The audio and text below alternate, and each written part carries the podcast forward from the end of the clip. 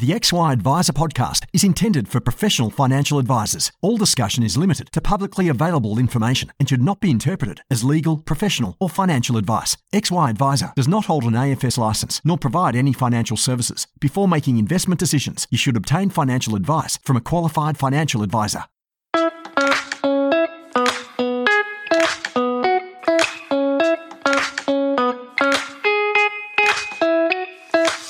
18, Ben Nash here. I'm one of the co founders at XY Advisor and founder of the rapidly growing Pivot Wealth, which is my business baby. I started from scratch about eight years ago, and I've since scaled up to become one of Australia's better known financial advice companies for high income accumulators. You can join me every Tuesday as I have the pleasure of furthering my own knowledge by interviewing some of the best people in our industry and beyond to improve every part of what we do with our advice process.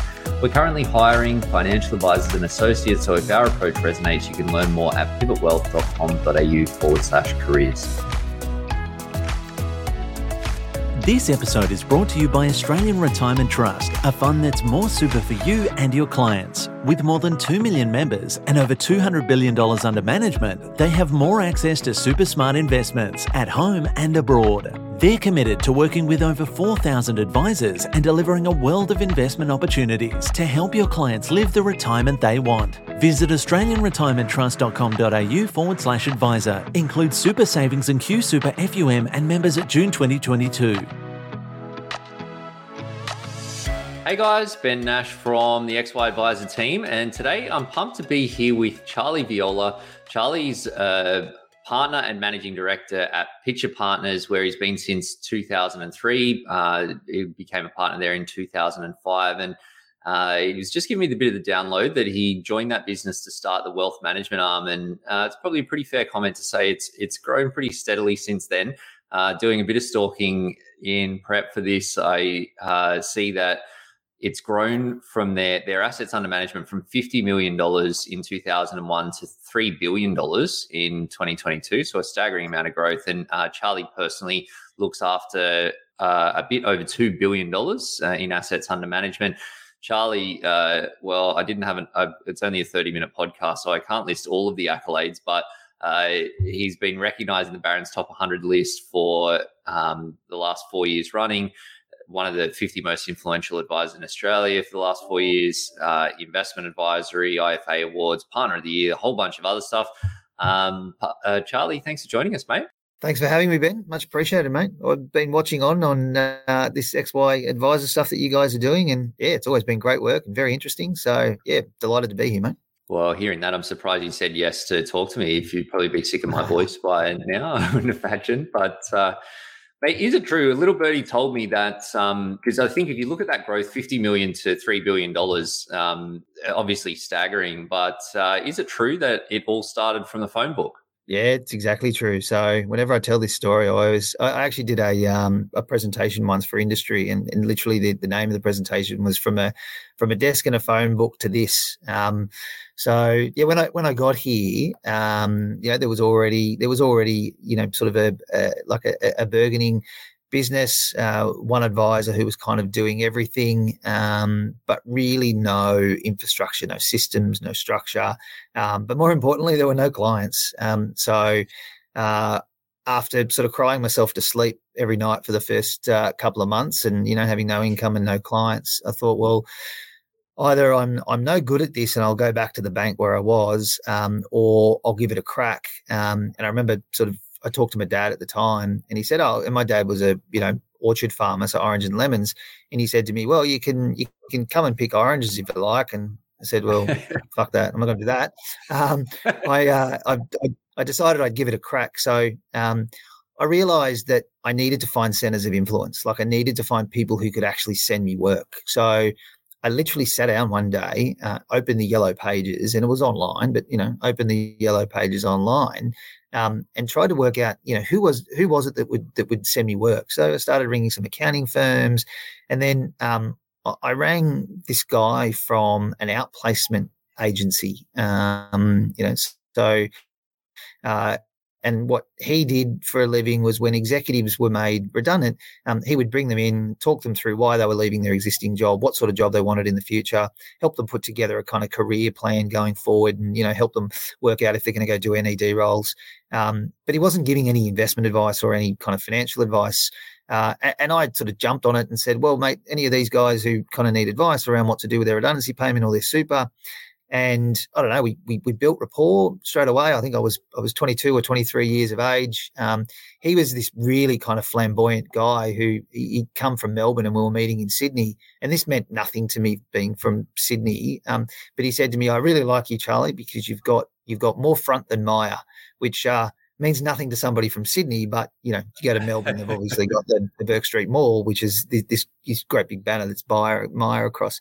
So anyway, um, we got on really well. He, he literally sent me one executive from one company uh, who I met, went through a process. That guy got a new job.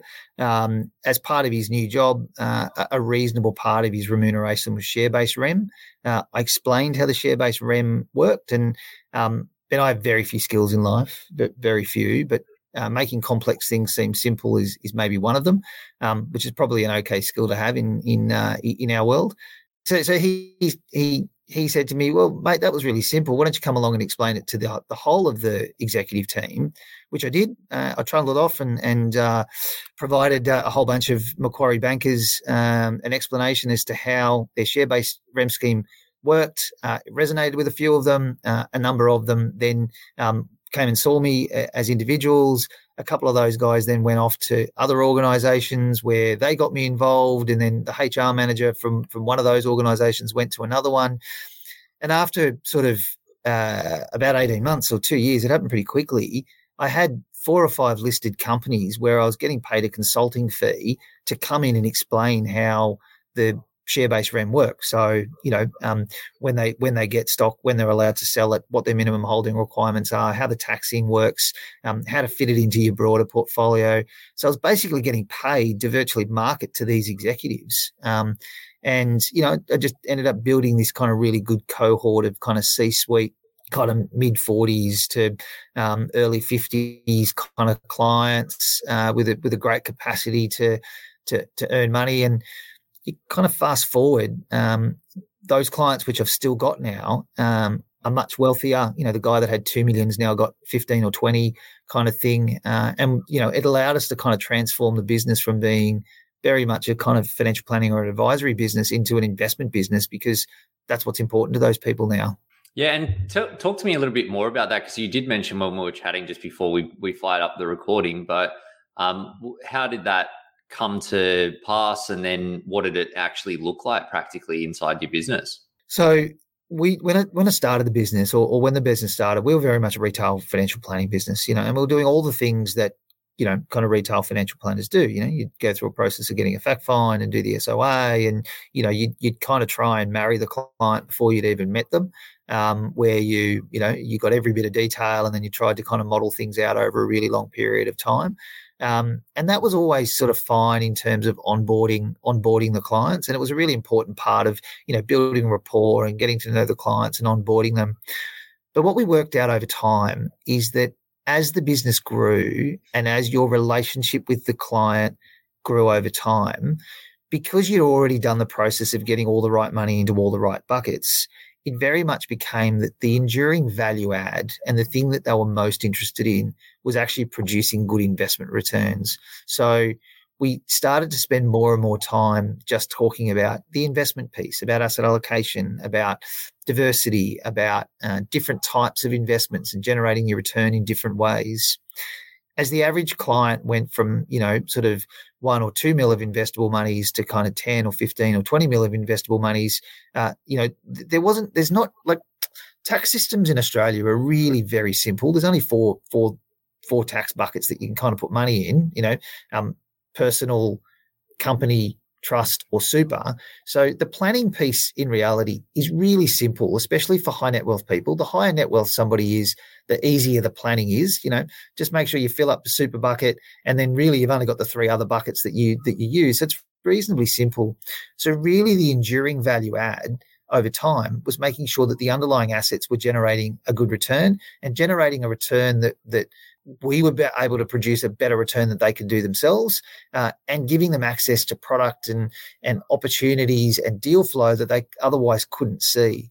So just over time as the clients got bigger we realized that these clients will be stickier and they will love us more if we work really hard on making sure that we're protecting their capital, we're generating revenue for them, we're controlling the impairment risk within the within the portfolio, and we're producing good outsized investment outcomes, you know, over a really long period of time. If all of your and you know, then then just we sort of sprinkle that with the life advice as time goes on. And you know um, kids getting married wanting to lend money to kids and protect it um, you know divorces new cars um, you know whatever. But the but the overriding and enduring service was making sure the monies were well invested. So we just ended up spending more and more time worrying about how, you know, how we access investments, how we deal with it, you know, how we put portfolios together, how we manage risk. So, mm-hmm. um, and it, it sort of, it kind of needed the business to get to like a, almost a critical mass point for that to occur because um, you know if all you're doing is running around trying to find new clients every day then you're doing lots of the upfront planning but as the business got bigger it became much more about the clients we have and the investments we can hold if that makes sense Yes, and how did you build that that skill from coming in? Obviously, you know, as a planner, you've got the strategy piece, as you say, and then fast forward to today, where you are, um, you know, managing like significantly more money, much bigger clients. How did how did you and you you guys as a business go about building out that offering and that muscle over time, or and particularly in the early days? Yeah, so um, I think firstly, I'm really fortunate that my business partner here, uh, the guy that I kind of started the business with, Martin, he, he's our CIO, so he's excellent from an investment perspective. Um, you know, he's quietly spoken. Uh, he doesn't sort of sing and dance very much, but his ability to kind of um, you know do the screens, do the qual and quant, uh, and do the the review of the assets has always been a really strong point. It's been a really strong point of our business over time. Um, in lots of ways, though you learn on these you, you, learn in the university of life like you learn by osmosis so um, one of the things that i've always done and i still do today um, you, you, can imagine and ben you'd be the same the, the number of fund managers and guys running their own money and you know private capital guys who want to come and talk to you because they see you as part of their distribution network um, I, I kind of almost never say no to those things because I find myself, I find an ability to learn things from those people. I then need to then apply that to the client situation or the underlying portfolios that I have. But but I, would say that um, I just love having the conversation. You know, I'm an investment guy at heart, I guess, uh, and I've just learned over time by osmosis. You know, uh, understanding how um, how risk assets work. You know, what what drives them. You know, what the liquidity risk is, what the line of sight um, to money coming back is. Um, so it, it is something that I think kind of developed over time. You know, I, I would have said back in 2003 when I started flicking through the phone book that I'm a strategy guy. Um, now, today, I'm absolutely an investment guy because of because the strategy stuff is actually really simple. So, mm. um, and the investment stuff is where we can genuinely add value to clients. Yeah, it's interesting. I um, in my business have started well, we started a while ago, but dealing with clients that have got more and more money. And as you say, that the strategic piece it is complex, and certainly in the in the early stages in getting it all structured, that there is a, a lot that goes into that. But once you do get things up and running, that there is a level of simplicity that's there uh, around that. So it does make a lot of sense. Charlie, what would you say? What have been the the what's been the biggest challenge or the biggest challenges on on your journey at Pitcher? Uh, the biggest challenges I, I would say are were probably systems. To be honest, I think we grew quicker than our systems. Um, so back in back in 2003 when I got here, um, you know, we, we kind of had VisiPlan. Uh, we then turned VisiPlan into Xplan. Um, you know, and so uh, we you know we were cutting edge for about five minutes. Um, the uh, we are uh, we, are a completely bespoke business, which means that we're off platform uh, in the main. So of our sort of 3.2 or 3.3 bill of capital that we have here, we've probably only got four or five hundred million dollars on on platform. The rest of it we hold directly.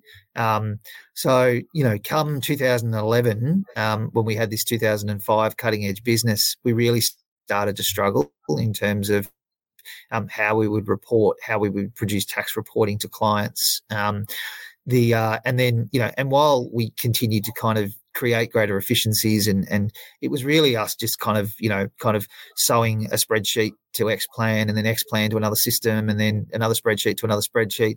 And and the client outcomes were all about the investment outcomes so the clients didn't care but we just didn't have the same functionality as other groups had and we just didn't have the same systems. Um, in about 2017 uh, we made you know a decision to go out and get you know a GM and a um, and a head of ops and we just you know, we spent a bucket load of money uh, trying to drag the business into kind of the 21st century. Um, and, you know, I'm pleased to say now that, that, you know, we've got absolute kind of leading systems. We've got great client portals. We've got great tax systems for clients to be able to pull their, their stuff out. But there was a, there was a real period in the middle there where, you know, we had, uh, I think we had at one stage like 11 people doing nothing but ticking and flicking Xplan. And when I say ticking and flicking, you know, you'd have the client's bank statement, you'd have all their dividend statements, you'd have their, you know, holding statements for whatever unit trusts or private investments, and then making sure it kind of married to what was on Xplan, which the clients could see and would, would drive our investment reporting. So we had this raft of people doing kind of um, manual data entry. Um, and it was always this real pain point in the business that um, you know that, that we just weren't efficient. We've now got we've literally now got two people, and the business is kind of twice the size. Uh, so mm. the system stuff was a, a real challenge. Um, the, I think the other the other challenge, in fairness, from a business perspective, is Martin and I uh, started here. You know, Martin in sort of 2002, me in 2003. So there were two of us.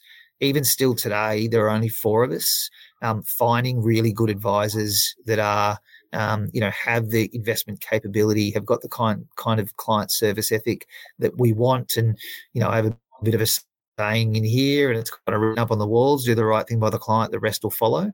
We've probably had a little bit of an industry where some mm. people in our industry are a bit kind of overpaid and undersmart. So, you know, we probably struggle to sort of grow beyond the, the sort of four main advisors that we have here. And, you know, we actively look, and mm. um, but it's uh, it's difficult in our world. You know, the uh, the, the, the bigger players, Kotak, Crestone, Scala, um, you know, Credit Suisse, um, you know, they, they they you know they pay more than what uh, than what we do, um, and we found that we found that growth trajectory um, sort of difficult over a period of time. Um, right. But you know, it does sort of mean though that we can continue to provide these really kind of bespoke, high value services and not commoditize it too much. So it's kind of wins and losses in all that sort of stuff. Yeah, it's an interesting one. We I'm um, happy to report for anyone that's been following along uh, for the last little while that we've been hiring for advisors for the last year, basically. And in that time, we've brought on two new advisors into the business, and it's been so frustrating. Um, and I'm sort of you think about it and particularly like in the in the earlier parts of that year and i'm sort of thinking like it can't be that hard because there's 15000 advisors out there like we're a good business it's a good opportunity. But when you start going well you need someone that's the right culture fit for the business the right experience set the right work ethic the, the someone that wants to grow or like in our case grow or in some cases not grow like you just start narrowing it down. And the more i thought about it i realized that actually like you, and your business is very different to ours. Like the advisors that would be suitable for us wouldn't be suitable for you. The advisors that would be suitable for you probably wouldn't be suitable for us and vice versa as well. So then on top of that good, you got good, the timing good advisors yeah good, good advisors have already got good jobs and and that's part that's partly the problem. And um, mm. the advisors maybe you don't want you don't have jobs you don't want sort of thing. So um, the uh, like, like we hold the client piece really close to our heart here. You know, you, the, the reality is is that you know we're a fee for service business. Um, if the client doesn't pay their pay their invoice, you know, we don't eat, kind of thing. So, um, you know, protecting both the culture of the business, which you know we've spent a lot of time trying to build up, and you know we've got a really long tenure in our business. You know we've got people who have been here with us for 15 and 16 years, and I think our average tenure here is about 10 or 11 years or something. So it's quite long. So we probably feel like a nice place to work. Um, we we hold that close to our heart, but the client centric piece, you know, it's it's it's really important that you find people who absolutely have the best interests of their clients um, at heart and are willing to kind of build over a period of time because we are fee for service. We don't charge for the initial proposal. We don't charge for the original advice piece. Um, we take that as acquisition cost because we're trying to build long term.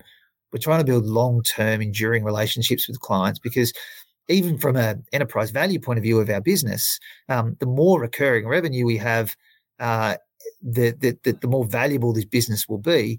Um, and these are great businesses to run, right? Because you've got this scenario where you've got less people doing it, you've got people getting, you've got people getting um, richer and richer uh, all, all, the time, which means you kind of have this kind of asymmetric piece where, um, as a result, there's more there's more wealthy people for less of us who are doing a good job, sort of thing. Mm.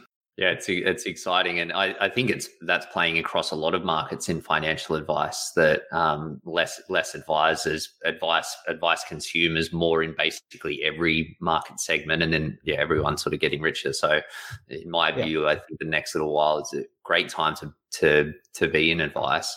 Um, and there was there was a heap of there was like this massive kerfuffle, you know, post royal commission about you know education standards and having to do the FASEA exam and all of those sorts of things. Which, like, I really get if you're 55 and really experienced and good to your clients that you kind of don't want to have to go through those things. Mm.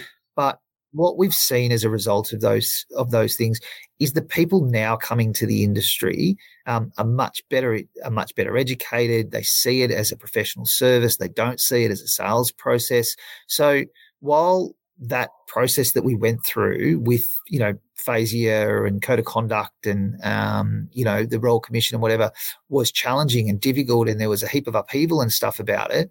Um, the reality is the outcome of it and the consequence of it has actually meant that you've actually got better people who are, are want to be part of the industry. They see it as a professional service. They see it as a long term career. They see it as mm. um, you know something that they can kind of do over a really long period of time. So um, you know, I think in some ways, and whether they expected this to occur, while it's a bit like turning the big tanker around, it takes a while to turn around. You can actually see mm. the value of it now turning around because people are now coming in having done stuff at university. Uh, they're, they're coming in and, and they're happy to be patient to learn about, you know, how to deal with clients. They're not wanting to come in and, and clip the ticket immediately. So those things as a, as a sort of 43 year old, some of those things were even challenging for me. I sort of wanted to tell people to bugger off when they said I had to go back and do other education. I've been doing this for 24 years. Um, yes. But I now really see the value in that the young people that are coming through the industry are just better than what they ever were. Mm, totally. Yeah, I, I, think that there's definitely people negatively impacted that probably shouldn't have been, and overall not perfect. But like you say, that that now new advisors that you have to be you have to be pretty committed to become a financial advisor because it's you need the qualifications, you need to do the PY, you need to do all of those things, and I think that's got to be good for advice. It's hard to imagine yeah. how it could could not be. And then I think at the same time and again, the, the legislation not perfect, but some of those changes and the the emphasis on you know best interest duty, breach reporting, like all of these things, it's really putting the uh, magnifying glass on advice, and it has uplifted the um, the the quality, the the clarity, the transparency. Again, still not perfect, but I think all of those things they combine to consumers start getting better advice outcomes, and they start telling their mates more, and then more people start getting yeah. advice, and it's just uh, uh, keeps feeding the cycle. So yeah, definitely yeah, look, not it, the right direction. And you know, we, we talk about this all the time. Even you know, we're talking about REM structures and stuff in here at the moment for our advisors. Like anything that creates the right behaviors is the right answer. So all that stuff around, mm. you know, the regulatory, like some of it is, some of it is maybe a little bit painful, but it's all about creating the right behaviors. And the better that you mm. make those behaviors, and the more innate you make those behaviors over time, the better it is for for for all of us. Do you know what I mean? Mm. Absolutely. Charlie, what would you say? What's been the most difficult skill that you'd have to master to that you've had to master to be the advisor you are today? Like, like I think I'm. Um, yeah, don't it's know. Not meeting um, It's not writing meeting minutes, is it? Don't say meeting minutes. well, I mean, you know, the admin is painful for everybody, but um, I, I, actually get therapy out of doing the admin because it reminds me, you know, what conversations I've had and all of those sorts of things. Like nobody wants to do it. Um, look, I, I, think that I think that to be honest, I think that the most difficult thing uh, over time has been uh, the delegation piece um, and telling and telling clients that they're not right for you. Um, you've only got so many hours in the day, and you know I wear two hats in this business. I'm it's I'm the MD as well as obviously, um, you know, probably its key advisor. I think the biggest difficulty has been telling clients who, you know, you have a conversation with you, you they automatically, you know, you, you both automatically kind of fall in love, and then you realize realize from a commercial perspective that that client maybe isn't right for you or your business, or um, you know, mm. and so I think that for me is that that for me is still super challenging. Um, you know, I've got a reasonable number of clients that I that I look after, uh, telling clients that they need to see somebody else and even existing clients when I'm sort of pushing it down to a couple of the associates and stuff I find the the kind of breaking up stuff really, really hard to be honest, because um, you, you have real relationships with these people. You know, you know, um, you know, you know their kids' names, you know their dogs' names. They tell you when the dogs died. Like, like you, you have real relationships with these people. So, um, I, I, find that piece really challenging and something that I'm not actually very good at, to be honest. And, and even you know, our stakeholders and our shareholders are always saying to me, you know, the key person risk in this business is unacceptable um, because of the level of, you know, the fact I run it, the level of fund that I carry, and the amount of fees that I do. Um, and they say, you know, we want you to give 40 of your clients to the two young associates that you've been, you know, sort of grooming and bringing through. But that's really hard to do. Like that, that's like that's genuinely difficult to do. Mm. Yeah, it's not. I don't think that transition is easy. Uh, it, no matter what your business is. And I think you you build relationship, you build trust, you build comfort. People understand that, and as much as what we do is, you know, it's numerical and it's objective, and it's um the yeah, there, there is that, but it's um people get used to that comfort, and I think a big part of people getting great results from their money is taking action having confidence to do that though is is a barrier. And i think that that relationship helps to build the confidence even though the advice might be the same no matter who's um, saying it. Yeah trust is real. Like trust trust is a real emotion uh, and it's a real you know tr- trust is a is a big determinant in decision making um, so like because you can you can pass on the client. You can, you know, that they can serve the client exactly the way that you do, um, but you can't pass that trust on. Do you know what I mean? So um, I found that I found that challenging. Um, you know, and like I say, the other piece that's been challenging recently is finding good advisors in the market. If I'm honest. Yeah. No doubt. Well, look, when you crack the code on that first one, just uh, if you could let me know, that would be appreciated. um, Charlie, what what are you guys focused on now? What's coming up for you? We probably be, believe we've built, you know, we've got a really good business now. Uh, we've got great resources in terms of, you know, our efficiency and the manner in which we kind of produce documents and produce outcomes for clients. You know, we're one way, same way. We've got great online portals for clients to, to utilize. We've got live data all of the time um, you know, our ability to kind of produce our sort of wholesale proposal documents and our review documents and what have you, we think is absolute market leading. We've got great access to product. Um, you know, we're we're really big in uh, the private asset space. You know, we get great access to to really good, interesting things that kind of fit in client portfolios. So we believe that, you know, and we built sort of a good brand around that sort of stuff. So we believe that we're a great business. What's next for us really is is to continue to grow. You know, um, if you look at the real, you know, if you look at the kind of relative success of, you know, a business like Koda, complete standing start sort of three or four years ago to 10 bill of assets under advice and 30 advisors in three years. You know, their their ability to scale quickly um, was sort of phenomenal. And while they, you know, while I'm sure that of the 28 advisors, they've had 15 that have left. Um, we never wanted to make a mistake, right? Um, you know, mm. for us now, it's it's about trying to work out how we actually get to that scale. It's about how we use the systems, the process, the brand, the opportunity from an investment perspective that we've got for clients, and really start to to scale that and start to to grow that. Um, uh, and, and, you know, again, we really want to take that growth mindset from because we believe that we can add value, and we sort of believe, you know, you know, I'm a sort of passionate believer of private wealth. I, I believe that we add value over time. I believe we can kind of generate really good client outcomes. Um, we just want kind of people to come in and come on the journey with us, kind of thing, because like it's fun. Like you, you get a, a heap of intellectual stimuli about talking to wealthy clients about their money. Um, it's they're fun things to do, and most of us in this world are, are kind of well paid to do it. So, um, like, kind of who wouldn't want to work in these kind of these businesses in this industry? Yeah, totally. It's interesting clients. They're doing interesting things. And then when you look at the strategies and what you choose to do, then that's all pretty interesting uh, as well. So I certainly yeah. see the appeal. Charlie, my last question for you is that if you could go back and do one thing differently, what would it be?